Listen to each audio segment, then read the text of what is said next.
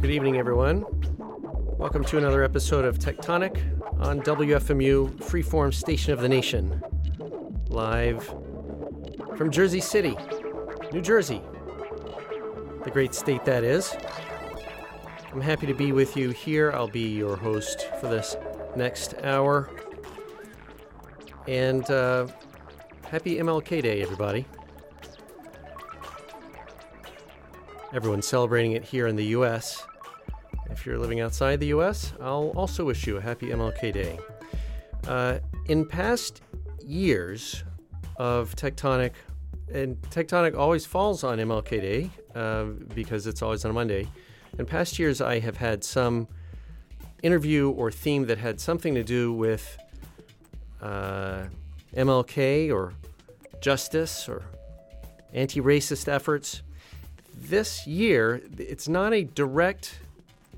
The, the theme for tonight's show is not a not a direct connection to MLK Day, but there are some secondary connections.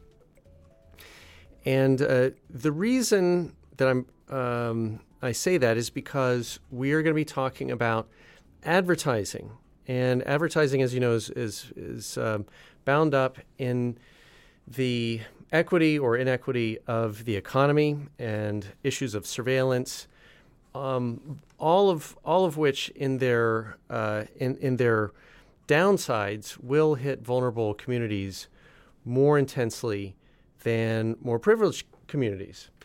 But the point I'm trying to make this evening in talking about Google's ad business is how it affects all of us, all of us. And so we're going to be talking with Craig Silverman, who is a national reporter for ProPublica. Craig Silverman with Ruth Talbot wrote a, wrote a recent piece on December 21st in ProPublica about Google's ad business. And the title of the piece is Porn Piracy Fraud What Lurks Inside Google's Black Box Ad Empire.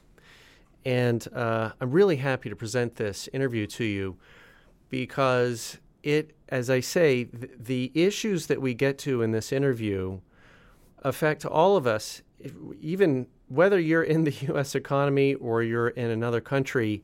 What Google does and what Google allows to happen within its ad business affects everyone worldwide. And you'll see, or everyone where there is a, a, a web, a website, or set of mobile apps that use Google's advertising program, which is just about all around the globe. Now, I'm going to play this interview for you, and I, I just want to give you a heads up.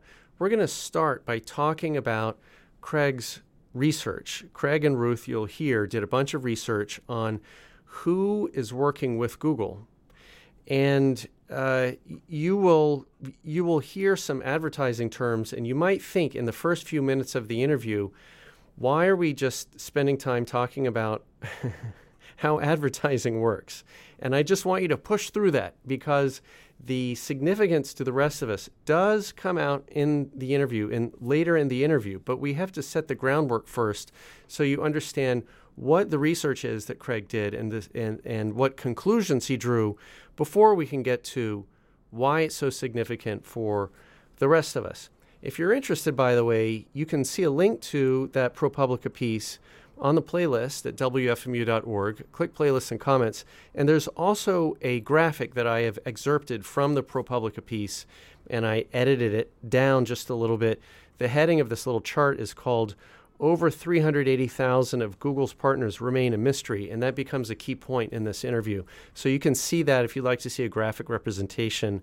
Uh, you can go to the playlist if you're listening in the future, uh, this is the January 16, 2023 show, and you can go to either the archives at WFMU.org or you can go to the one page Techtonic website at techtonic.fm, T E C H tonic.fm, and click the playlist for today's show, and you can see that graphic. There's also a link to the piece. By the way, I made a very embarrassing mistake. At the beginning of the interview, when I interviewed, when I introduced Craig, I mispronounced the title of the piece. I, I, I said it was porn privacy fraud, which it's not. It's porn piracy fraud, but uh, that's part of the introduction, and so the error remains. And so consider this my correction with my apologies. Uh, we're going to go ahead and listen to this interview now. If you oh, if you'd like to join in the live listener chat, also go to that playlist where you can see the link and the graphic and everything else.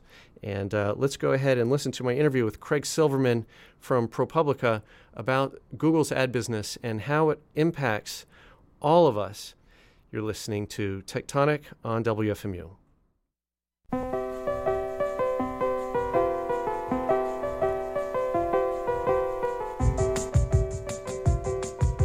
Craig Silverman, welcome to Techtonic. Thank you. Craig, you are a national reporter for ProPublica, covering voting, platforms, disinformation, and online manipulation. And I can think of probably two or three of those that we're going to cover here in this interview. I wanted to bring you on the show to talk about a specific piece that you wrote with Ruth Talbot on ProPublica. It's linked on the playlist for listeners to click through and read it themselves. Dated December 21st, 2022, the story is called Porn Privacy Fraud What Lurks Inside Google's Black Box Ad Empire. How big is Google's ad business, Craig, and how much of Google's revenue can we trace back to their ad business? Yeah, thank you for for reading it and for the question. Uh, Google's almost all of Google's revenue comes from advertising, and its search is still its biggest operation. But Google also runs the world's largest ad network, meaning if you run a website or you have mobile apps for iPhones or Android phones, and you want to get ads on your site or in your app and earn money from that, you can sign up with Google's ad network to have Google help place ads on that. And that business alone which is the world's biggest kind of third party ad network like that, um, that brought in over 30 billion alone in 2021. And so we're dealing with really big numbers, a really big business. And one of the things I would just say on top of the numbers is that Google it's gotten those big numbers because it has obviously widely used products that it places ads in and particularly for that part of the business called programmatic advertising where it's sort of the automated buying and selling of ads that takes place when you load a web page, when you visit an app. Google is instantly facilitating that buying and selling process of getting an ad shown in front of you. And because Google dominates all of the technology elements of that, has the leading stuff, whether you're looking to place ads or buy ads or what have you, it's not just you know the money flows from that but google also just has you know a really dominant position and so for us we wanted to look more at that and understand better this one piece of the empire, which was this ad network where they're working with millions of, of apps and websites. And we wanted to figure out like who is Google paying money to? Who are its partners? You talk about the dominance of Google in the online ad market. And I noticed that in the piece, you were careful to say that Google is an alleged monopoly.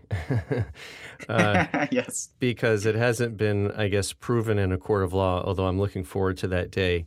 And so the fact that your research is turning up very disturbing results, some disturbing findings about what's happening in that online ad network, that's significant. The, the online ad business, as you say, tens of billions of dollars a year, dominated mainly by this one company.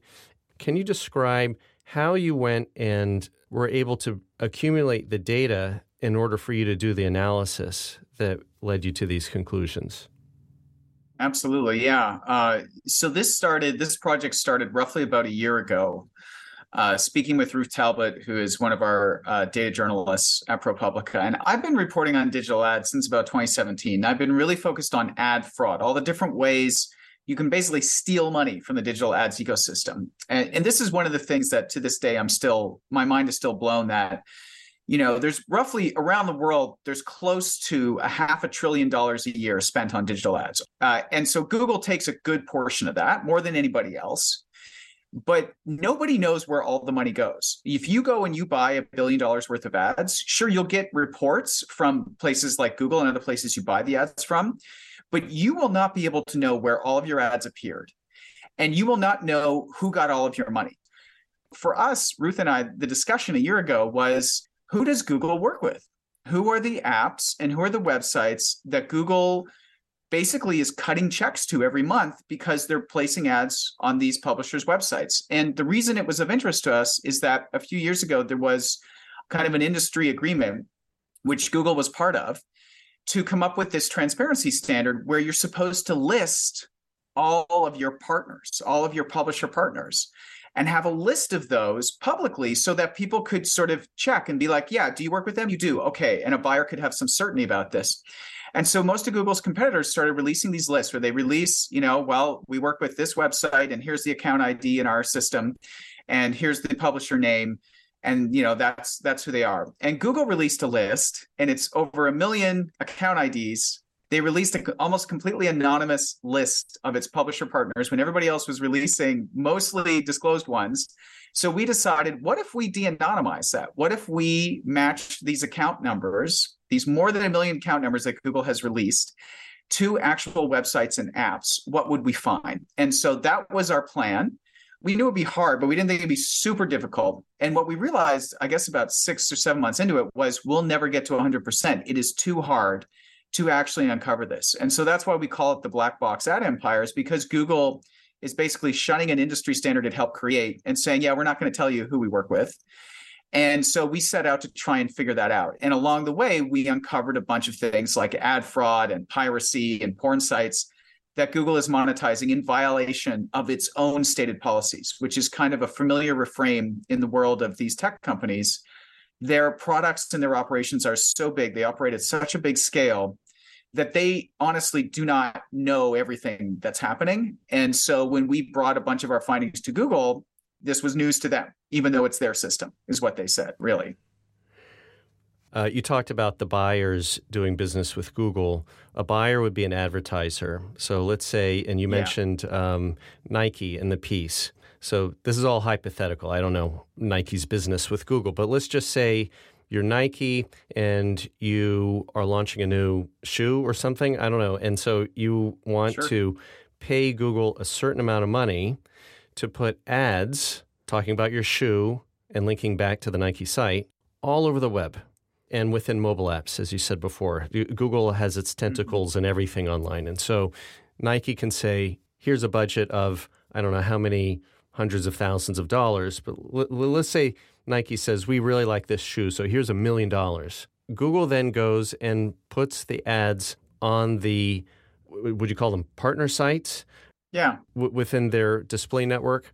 Nike might want to X out some of those partners, knowing that we don't want our brand associated with, for example, if it's a website that is committing um, copyright theft, which is something that you found uh, in your research, Nike may not want to be associated with a site that's breaking the law or a porn site or other sketchy sites that are out there. Or even just they may Nike's brand guidelines may even say, you know what, we don't want to be on really overtly political sites either. And and so advertisers have their own what are called brand safety guidelines. And so everything you described is correct. Um, you know, the buyer is the brand. They're using Google's tools to sort of say like we want to reach.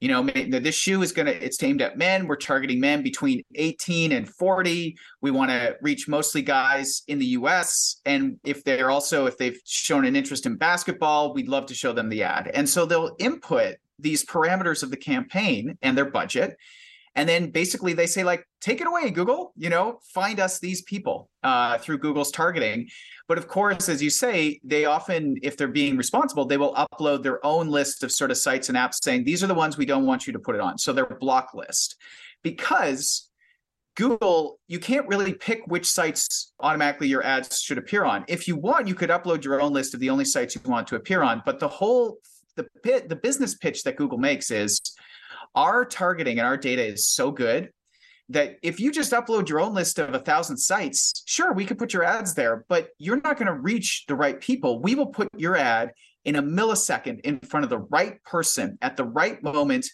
and we will be able to do that for you on any site where that person happens to be. And so that is the pitch of programmatic advertising is don't buy by sites buy by audience and google's magical targeting will find them for you. Um, and you know the downside of that is you have to trust google that it actually is finding these people.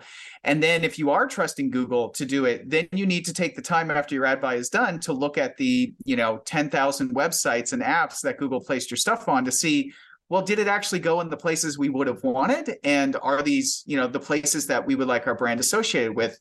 And that's where this unknown piece of it really comes one of the pieces of unknown comes in is a lot of brands shockingly will spend a lot of money and then not spend the time to really analyze where their ads appeared. And so Google and other companies can get away with placing ads on really junky, low quality places these brands wouldn't want to be associated with because in some cases the brands and their agencies aren't really checking hard, which is again a mind boggling piece to me. So you have advertisers who both want to reach a certain type of consumer, let's say, and so they say, here are the kinds of sites that we're hoping, or the kinds of people we're hoping you'll find on these sites. And then separately, yeah.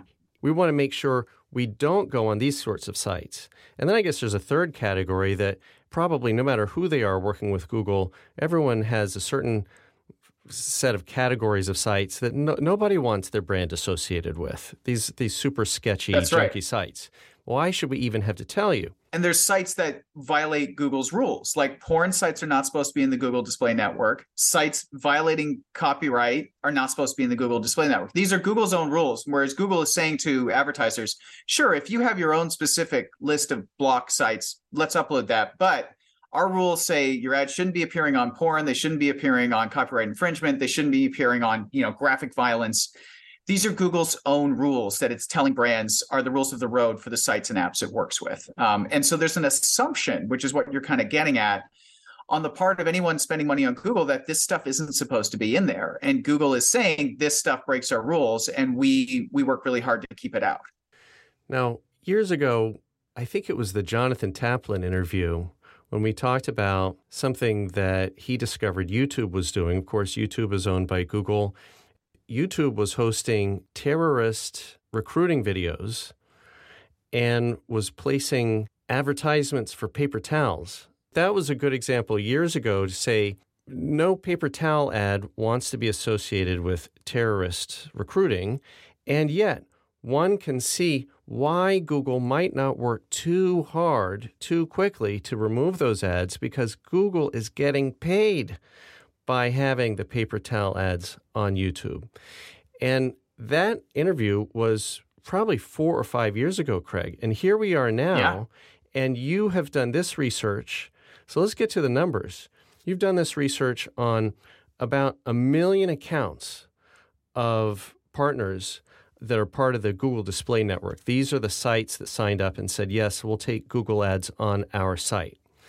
And as you say, it's strange for the leader in online advertising to make all this noise about everybody running an ad network. Should be very transparent so everyone can see who the partners are and who who are the sites who are advertising who are accepting ads in the network. But we google mm-hmm. we're not going to tell you who's in our network.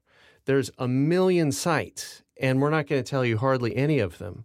So you dove in there's this great chart in this ProPublica piece.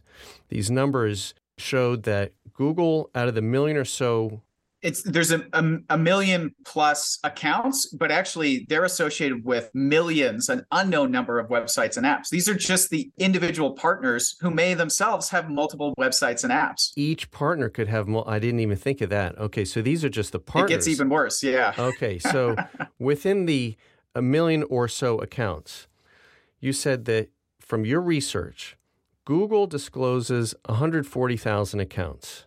Okay, fair enough. So they tell you who it is who's accepting the ads. Your research, Craig, with Ruth Talbot, you identified 763,000 accounts. Amazing.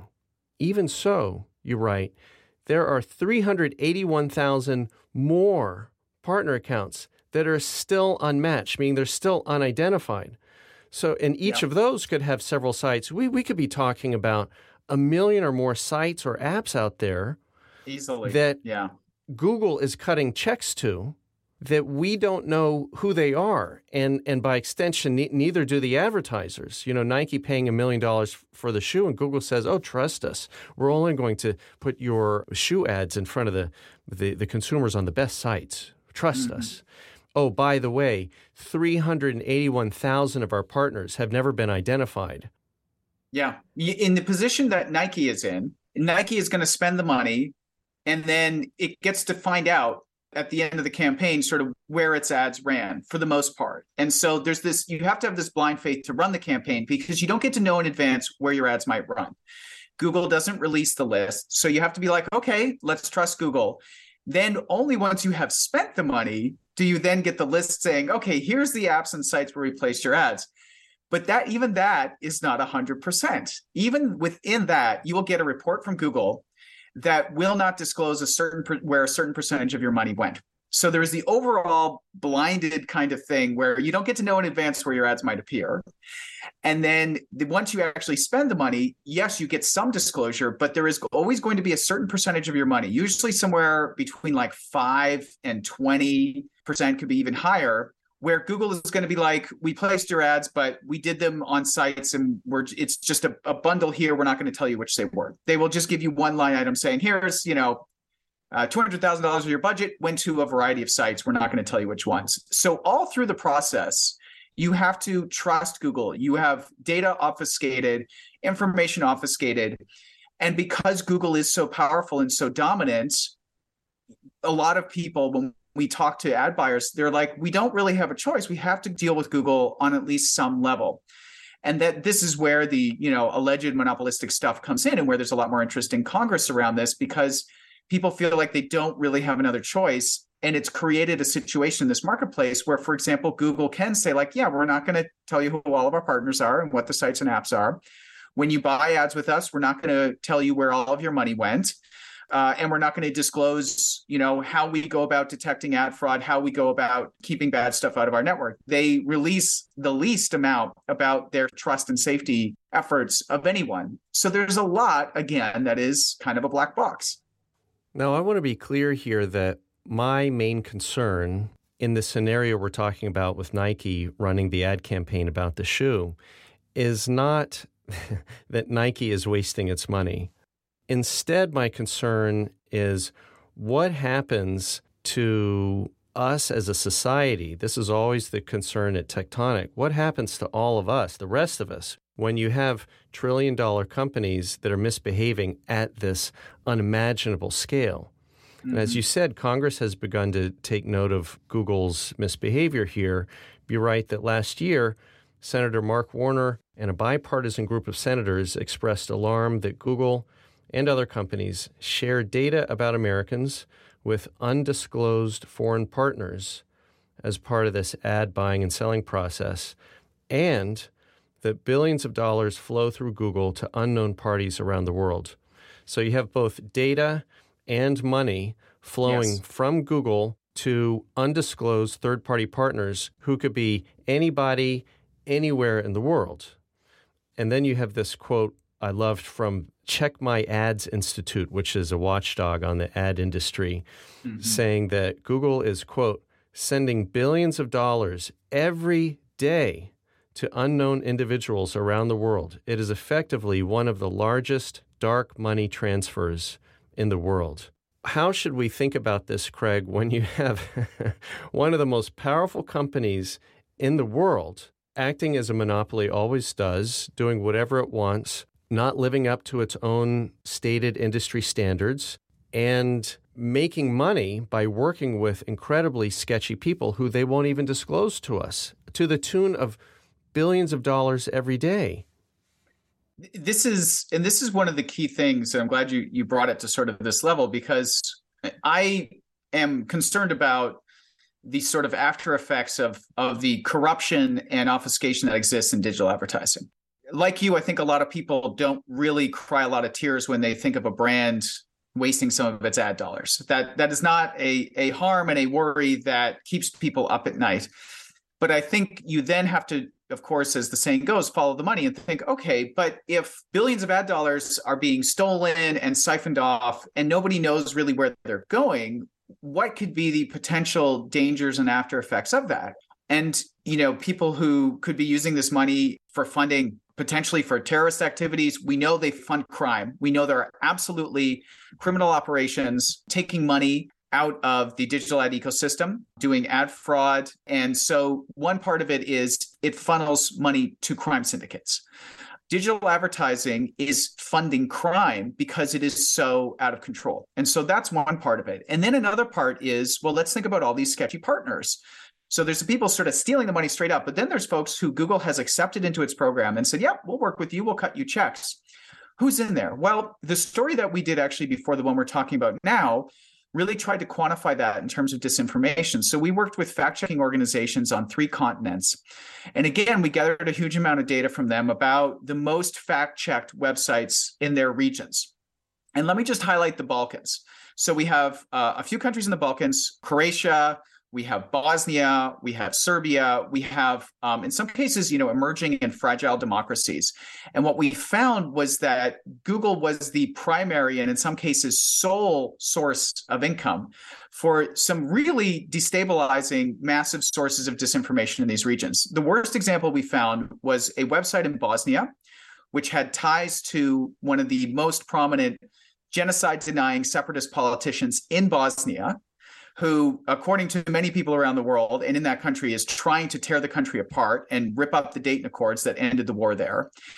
The website that is connected to him and his family was earning money with Google ads. We saw ads for brands like Guess and others on there. And this was happening. Google was placing ads on this website in spite of the fact that he and this specific website had both been sanctioned by the US Treasury he has also been sanctioned by the UK government and other places around the world. And so that is the kind of thing that happens when Google is not adhering to its policies and even enforcing, you know, in some cases laws. You fund genocide denying politicians around the world. You fund, you know, Brazil, as we're talking, you know, Brazilian parliament was invaded by Bolsonaro supporters recently. Well, when we looked at data in Brazil in cooperation with uh, researchers um, at a university in Rio de Janeiro, we found that some of the biggest you know sources of election lies and anti-vaccine content surprise surprise they were earning money with google ads. And this was in some cases again the primary or sole source of revenue on their websites along with things like maybe membership or what have you. So that is what the problem is. When google grows a network to this size and doesn't actually have the resources or the desire to enforce its policies around the world it ends up funding these kinds of operations and it potentially ends up having very real world effects because this is the money that keeps these people in business. And so that, you know, if it's like, why should we care? That's why we should care. In addition to just the fact that hugely powerful companies should have some accountability.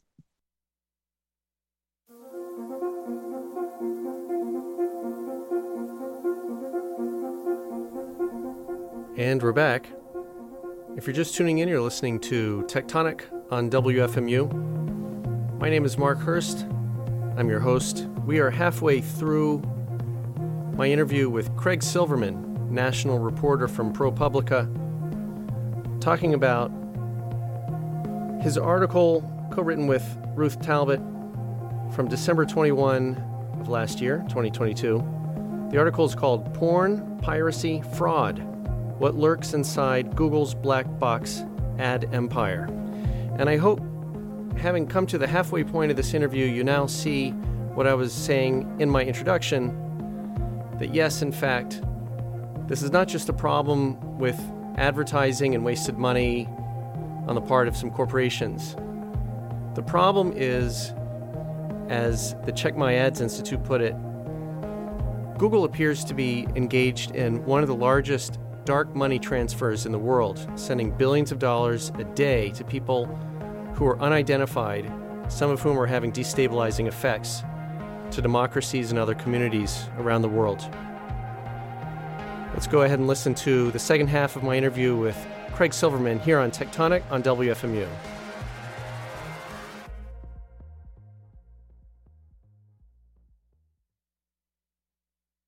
You say that Google may not have the resources or the desire to take care of this issue. And I think you and I both know, Craig, it's they have the resources. It's the desire they don't have. I mean, if someone uploads something on YouTube that is copyright infringement of one of their powerful copyright holders, a, a, Disney level company, that'll get taken down within milliseconds. Oh, look how quickly our AI found this unauthorized use of Mickey Mouse. Bam, down it goes. But yes. you have someone who, as you say, the US and UK governments have both what frozen the assets or said officially nobody work with this guy in was it Bosnia you said he's uh, yes. ripping up the democracy no one's allowed to work with him Google says well we'll work with him we're cutting him checks every day hey here you go here you go here you go that's not a lack of resources, that's a lack of desire on Google's part to cut back on its dealings with these these awful characters. I mean, yep. just as a side note, Craig, you talked about Google working with crime syndicates. And my immediate thought is can we identify who the primary crime syndicate is? Because I have I have a company in mind who's the true crime syndicate, but I'll just leave that there. yeah, I mean, you know, on the crime syndicate piece of it, you know, I've done investigations in the past where it's been, you know, groups of people who really understand digital advertising well, just stealing millions of dollars. Uh, and so it's not. It's. I don't think it's a case where Google knows they're have have decided internally we are working with a crime syndicate and we're still doing it. I think to your point, there are decisions about where they spend money, where they invest resources, where they put oversight, and where they don't. And in one of our stories, we spoke to a former Google insider with some insight into these kind of trust and safety things. And they said, look, it is at the end of the day, what motivates Google to invest money in this area? Um, it's concerns about regulation. So, are you a, a, country that could regulate them in a way that hurts their business? Uh, you know, is there a risk for bad press? So there are things that factor in along with the bottom line, which is they're a publicly traded company. They need to hit their numbers. So if they suddenly had to triple their costs of content moderation in the Balkans and had to triple their costs of content moderation in, in Brazil and on and on, you know, is is Google going to sign off on that? Probably not, because they're trying to run these operations as profitably as possible without flaring up concern about regulation, about bad press, about scaring off advertisers. And if they're not under pressure, they're going to maintain the status quo. And I think the last thing I'll note on that is we showed clearly in our previous reporting that English language, not surprisingly, English language seems to get a higher standard of oversight than other languages. And when I say other languages, I don't mean just like a language you might expect Google not to be investing in, like you know what people are speaking in uh, Croatia and Serbia and Bosnia. But Spanish was alarming to us, the lack of oversight there. So I think you know this inequality that we see around the world, it plays out among how these platforms choose to enforce their policies. Once again, I, I have trouble having a lot of empathy for a giant trillion dollar corporation that's trying to make its numbers. I know there are some business reasons at play, but I look at this and I think this company is investing in the things that will keep it out of the press and that will keep it out of congressional hearings to avoid regulation, but otherwise, it's growth at any cost. They'll do anything, they'll sell anything, they'll work with anyone. And it's not just Google. I've done shows on Facebook that does the same thing. And through its inaction, you know, there's a genocide in Myanmar. Oops, oh well, but at least we hit our numbers. I mean, I look at I look at the absolute lack of ethics, no qualms whatsoever in senior leadership to work with the worst characters who are having the worst outcomes on both in this country and in as you say fragile democracies around the world. And I think to myself, what is the difference in the end between a Google and a criminal enterprise? I mean really, categorically, what is the difference? I mean, one of them is listed eh, on the stock market and one of them is not. One of them is hailed as, as a great innovator, and one of them is maybe uh, on the run from Interpol. I don't know. But really, b- beyond those, those surface differences and those characteristics, what is the difference in their behavior, in their outcomes that they're creating in the world? They're both doing anything that they can do with not a shred of ethics in order to make a dollar. I mean, this is out of scope for your piece, Craig. I didn't bring you on to talk philosophy of, of ethics and corporations, but since we are talking about crime syndicates, and, and you, you mentioned in the piece, someone's quoted saying, well, there are good people who work within Google who are trying to do the right thing, but the system just prevents them from right. doing that. I'm not saying everyone at, at Google is this, is this mustache twirling criminal or something. I'm just saying Google as a system as an organization, and this flows up to senior leadership because they do have the power to make changes there.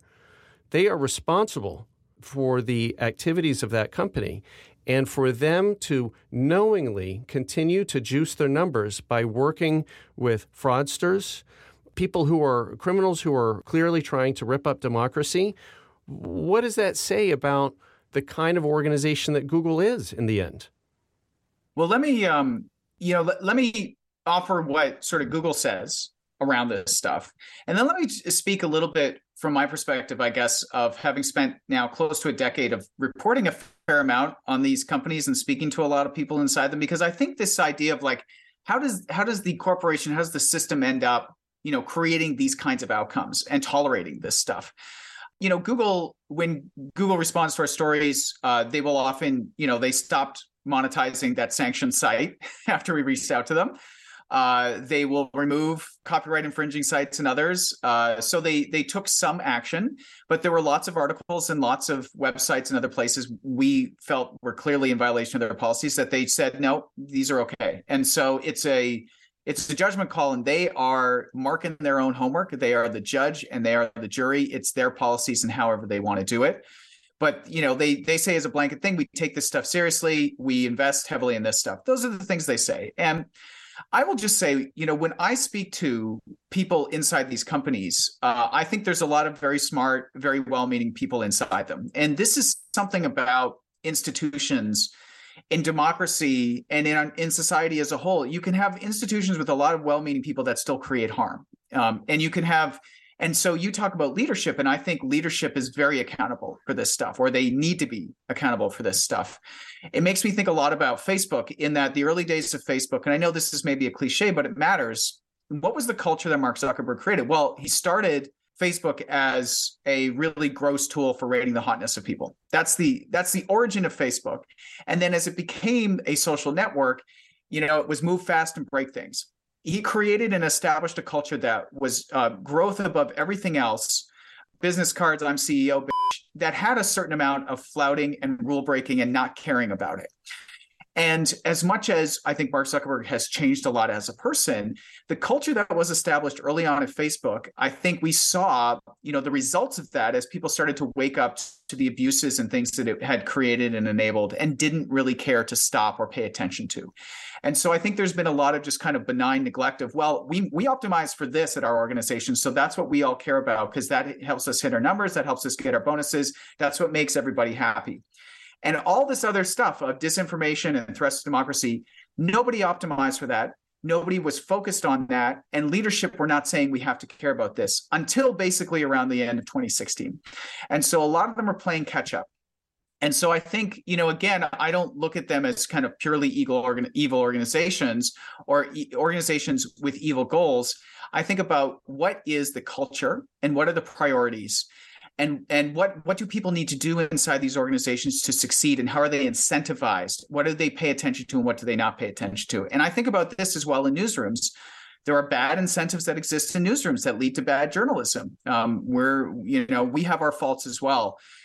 But within these organizations they are so big their scale is so uncontrollable and unknowable that it requires something to change. And governments feel like regulation is a part of that but my my big problem is like i don't see i've seen a lot of progress in these areas from these organizations but i haven't seen a transformative change whereby they have for example said to the markets you know we are going to have to spend more time on this and that and follow through with it. Because zuckerberg did say that at one point. I think it was 2017 or 2018 we have to invest more in trust and safety. It's going to cost some money. And that was like one time he said that and they invested some and then they've they've actually been disbanding some teams and doing things. So you know that's sort of my perspective on it is like this system and the culture and the leadership and how they create these extremely negative harmful outcomes.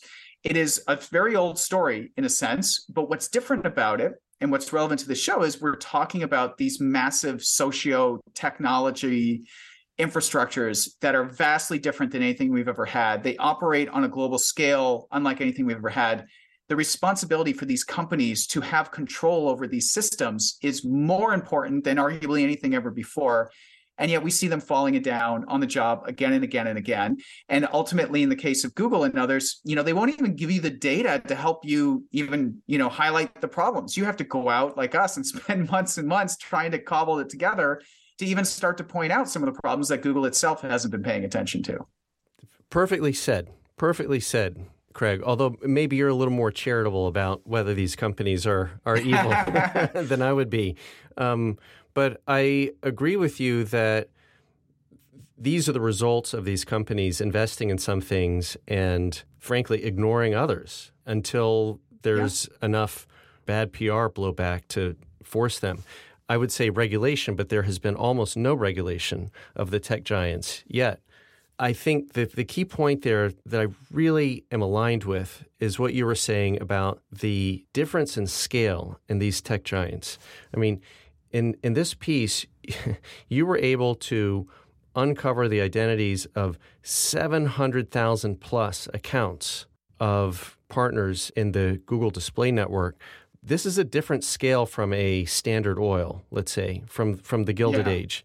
These companies bestride the globe and through the use of, of, of, the code on their servers, they have daily impact on the life or death of democracies, of communities, of individual people. To me, it's outrageous that these senior leaders look at this, if they look at it at all, and they conclude, well, that's a shame that we're having these terrible outcomes on the entire human race um, but we got to make our numbers.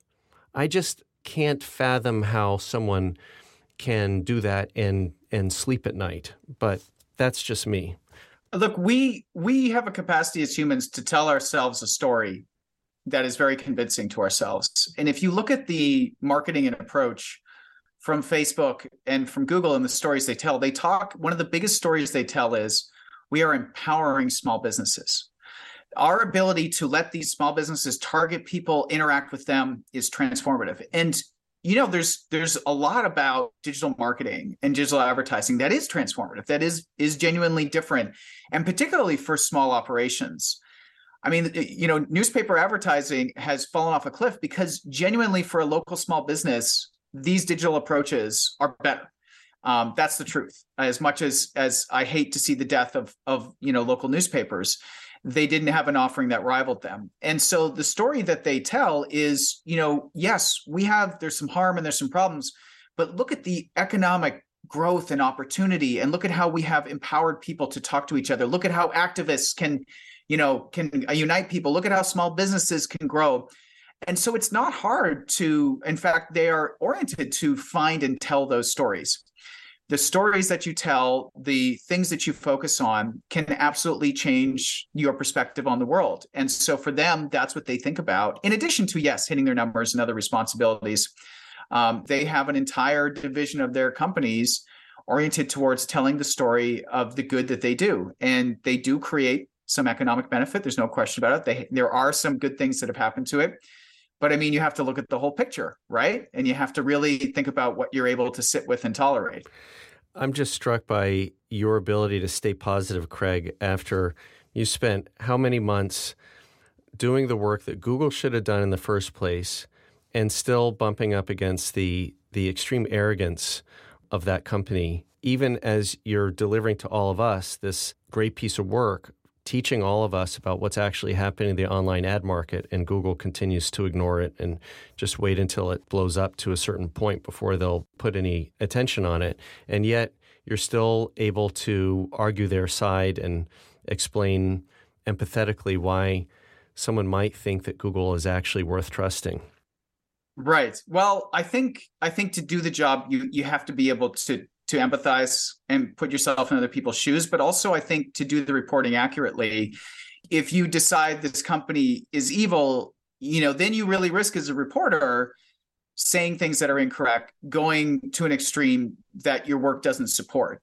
Part of doing good work involves putting yourself in, you know, someone else's shoes, in the target's shoes, understanding their framework and not you know in some cases there is no humanity but you know there is humanity and there is something that is very true and fundamental about companies and institutions and systems and culture that is manifesting at a you know a really alarming level here. But uh, listen do i get frustrated that as you say we're doing the job they should be doing? Do i get frustrated that you know there was a lot of what we did that was hard but there were times where we just found the clearly violating stuff and i was like this isn't the patterns here are not super complicated. If i worked at google on day three, I'd probably spot this stuff, you know? And so there is frustration for me that they have a huge amount of money, they have lots of smart people there, and yet some of the stuff that is obvious that is easy to spot. Some of the stuff that in our article we show Google had the, the data itself to see the problems and chose not to use it. That to me is inexcusable. I mean, if you if you want to hear me get hard about something, it's like the fact that Google itself has the copyright infringement data where itself has removed the links from some of these websites from its own search engine because it's infringing and yet Google still places ads on those exact same pages and those exact same sites. There is literally no excuse for that. That is laziness, um, and and that is negligence, in my opinion. Uh, and you know they don't really they didn't really have an ex- explanation for that except to say you know we're reviewing the sites you sent um, they won't explain why they don't use data from fact checkers to help you know keep ads off of violating content and they will not explain why they don't use their own copyright infringement takedown data to keep ads off of that same content they've removed from search. And that to me is the kind of thing where I will be hard on because I just don't, there's no excuse for that. It's so easy for them to actually do that in an automated way, and they have chosen not to. I'm laughing because you finally got there, Craig. You got the Techtonic rant. Welcome, brother. Um, well, look, Craig, you and Ruth did a great job in this story. Again, people can find the link to this ProPublica story on the playlist, and I want everyone to go click through and read it. Co written by my guest, Craig Silverman, national reporter for ProPublica. Craig, really, thanks for taking all this time to speak with me today, and hope you'll be back on Techtonic sometime. Yeah, I would love to. Thank you so much for having me.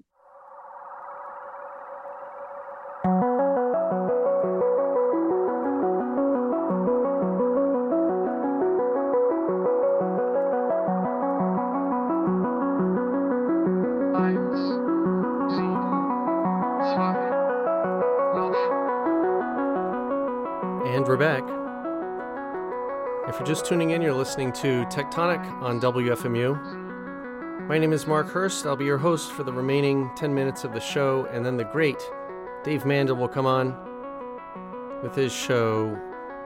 It's complicated. It's a prog rock show. You should listen to it. We just heard my interview with Craig Silverman, national reporter at ProPublica. He, along with Hold on, let me bring up my. Yes, uh, he, along with Ruth Talbot, wrote a story in ProPublica on December 21st, 2022, called Porn Pride. See, I almost said it, I almost missaid it again. Porn Piracy Fraud What Lurks Inside Google's Black Box Ad Empire. And uh, I think Craig made a very strong case, and I, I hope you were able to listen to the entire interview to understand both how the ad business works, as Craig walked us through it at the beginning, and then as the questions unrolled to see how Google's corruption ends up harming communities and whole countries and regions around the world. Now, it would be one thing, and I think this is something that I, I took away from the interview with, with Craig. It would be one thing if Google, on being alerted to these these uh, horrible downsides, was was springing into action, forming groups, and publishing what they were doing, keeping everyone up to date about their progress. Let's say in in taking down the accounts or following the U.S. government's lead, let's say, in freezing the accounts of people who are, in, in Craig's words, ripping up a fragile democracy in the Balkans. Um, it would be one thing if Google was uh, abiding by its own industry standards. That, that it has co written with other companies and expects other companies to follow. It would be another thing if Google was not doing business with copyright theft uh, sites or porn sites according to their own terms and conditions. You know, it, it, it, would be, it would be a different thing if, if Google was showing a commitment to live up to its standards. But of course, it's not. and this and I can't say I'm surprised. Like, can you believe this? I'm I'm completely unsurprised. I the only thing I guess that that is if if it's not surprising, at least it's it's notable in this case, is that I'm I'm understanding the true scale of Google's corruption in its ad business. I, I wasn't I knew that Google's ad business was corrupt. I know that Google as a company is corrupt. I mean I've known that I've been saying that for years. We should shut this company down uh, for its corruption. But I was not aware that it was it was so big that they were sending billions of dollars a day to unidentified organizations and people, and in some cases, known crime networks. I mean, known criminal actors that Google is knowingly sending money to. And in some cases, the money that these criminals get from Google is 100% of their revenue. Do you understand, friends, that there are criminal actors out there who are fully, wholly 100% dependent on Google's corruption to fund their efforts to rip up democracy and, and commit theft and, and, and much worse things out there. And it's due to Google allowing this to continue that, that this crime continues to flourish. Now, why would Google want to be so corrupt? Are they just, as, as I, you know, as we talked about in the interview, are they just twirling mustaches out there in in Silicon Valley and just saying, "Oh, we just love being evil. We just love being." Of course not.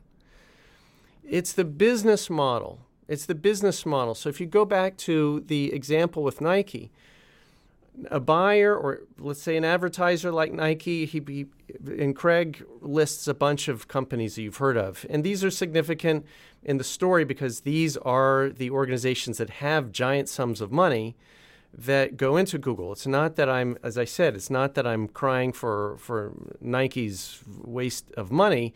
It's uh, I'm looking at a giant pile of money that goes from a corporation like a Nike into Google.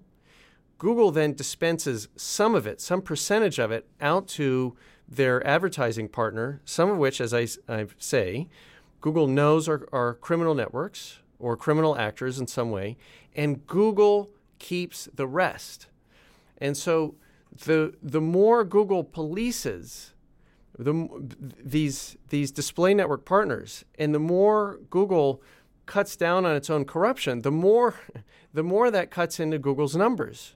And don't you understand? In Silicon Valley, we have one value, we have one ethic: growth at any cost. And if someone screams loud enough about corruption and death and genocide and, and ripping up democracy, well, we'll evaluate it with our PR team. And if it looks bad enough that it might make us look bad in that it will affect our growth at any cost, then maybe we'll, we'll play a little whack a mole and put a, a little spot treatment on that one so that PR. Uh, that PR complaint goes away. But otherwise, the system remains the same, and our corrupt money machine keeps spinning. That's the Google model. So I would I would recommend that you go and you click through from the playlist to read this piece, Porn Piracy Fraud, uh, from December 21st, 2022, written by Craig Silverman and Ruth Talbot. And uh, as Craig said, he's been covering ad fraud for years. And so there, there's a link to Craig's work and his Wikipedia entry on the playlist. You can go back and, and read Craig's other work. He's doing great work, and I really appreciate him spending time with us. Um, that's about all the time I have for you this evening. I hope you have learned something and are ready to follow my homework I'm going to give you in a second. But first, I just want to remind you you're listening to the greatest radio station in the world, WFMU East Orange, WMFU Mount Hope in New York City and Rockland County, and 91.9 FM and online at WFMU.org. Until next time, friends, you know what to do. Avoid Apple, abandon Amazon, forget Facebook, and whatever you do, say it with me, friends, get off Google. And I have a little surprise, little treat for you as we go out. We're going to be listening to a band called Time Trout. Um, we're going to start a few seconds into the song to a part I really like. This is a song called Smart City. It's from their album Stuck Like Jane Austen. Thanks to Uh, thanks to Brother Blumen for pointing me to this track. And you'll never guess who one of the musicians is in Time Trout. Yes, it is the host of It's Complicated himself, the great Dave Mandel. Have a great week, everybody, and enjoy the song.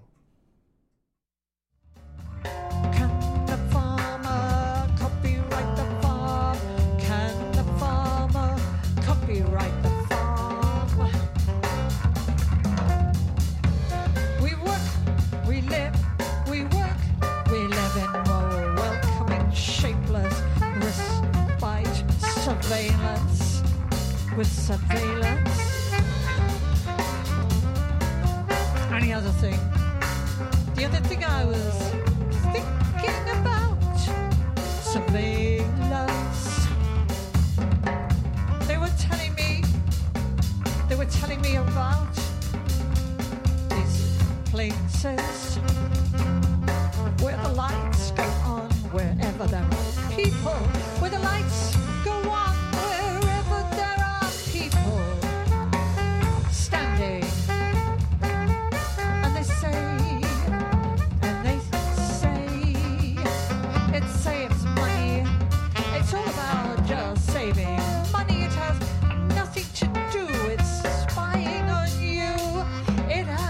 nothing to do with spying on you.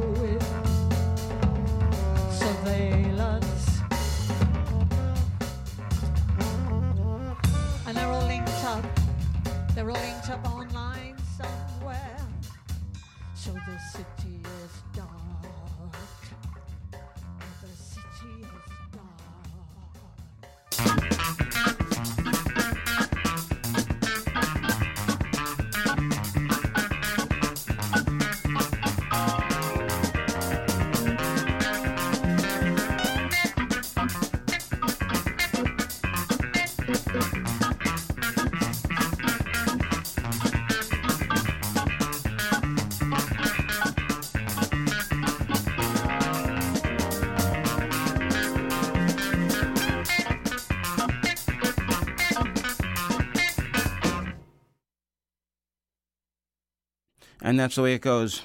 Bill Bruford and Yes to start the show. As usual, good evening, folks, friends, and neighbors. I'm Dave Mandel. The show is called It's Complicated. I'm here every Monday evening between the hours of 7 and 8, sandwiched, shoved right in between Mark Hurst and Techtonic and Vocal Fry, which follows me at 8. Pleasure to be here always. And tonight I'm going to start with someone. You know, it's funny. I was I was I keep a list of you know things I things I want to play on the show, and a long list. And I amazingly, this gentleman was not on the list. How did I? I just I completely forgot about him. I was down in the in the uh, WFMU basement this evening. Right, we have the you, you may or may not know about the basement here at FMU. Basically, records that records that uh, how do I put it? You know, records that are grandfathered out, you know, p- put in retirement. It's a, it's a sort of retirement home for records that probably aren't ever going to be played, but they're still accessible. DJs can and do go down there all the time to pull stuff out of the basement, but to make room for uh, for the kids joining, you know, being being slotted into the record library here, older and weirder and less played records go down in the basement. So I was down in the basement looking for something, doesn't matter what, and it was it was like it was just a gift from the gods. Staring me right in the face there was the Pete Sinfield album, Still, and Pete Sinfield was not on my list. Somehow I, you know, in the, several months I've been doing this show, I just com- completely forgot about Pete Sinfield, which is funny, hilarious because he he is. Uh, it's a tough it's a tough contest, but he's you know one of the proggiest people, I would say, in a lot of ways. He was an English uh, what poet lyricist. Pete Sinfield wrote the lyrics to the first King Crimson album, which oh my God, you know, is is like the you know the proggiest album ever, possibly, quite possibly, and uh, was just kind of like a I don't know what, like a spiritual advisor to the band. He was he was like a member of the a member of King Crimson, but didn't actually play an instrument. Anyway, a real a real hippie and a very prog, you know, sort of prog poet. So anyway, I'd completely forgotten about Pete Sinfield somehow, and there it was, looking me in the face when I went down to the basement, saying, "Take me out of here, Dave. Bring me upstairs. Play me on your show tonight." Of course, I'm happy to comply. So we're going to hear a track from the album Still from Pete Sinfield, kind of a quiet one. And following that, what else? Following that, I'm going to play something from the group Here and Now. Here and Now are best known probably as they, they were friends of Gong. I played Gong, I think, just on last week's show, right? And uh, and on several of the Gong albums, the the backup in the in the early mid '70s, the backup band on on some of the Gong albums, in fact, sometimes they got equal billing, was a group called Here and Now. So they were very much in the Gong mold, also, you know, very hippie. And uh, but they put out a few of their own records, so we're going to hear something by them here and now. Uh, so all right, Pete Sinfield, a track from the album Still from 1973. And then we'll hear something from Here and Now, the Here and Now band from, I think, 1978. And that'll do it. See you in a few minutes.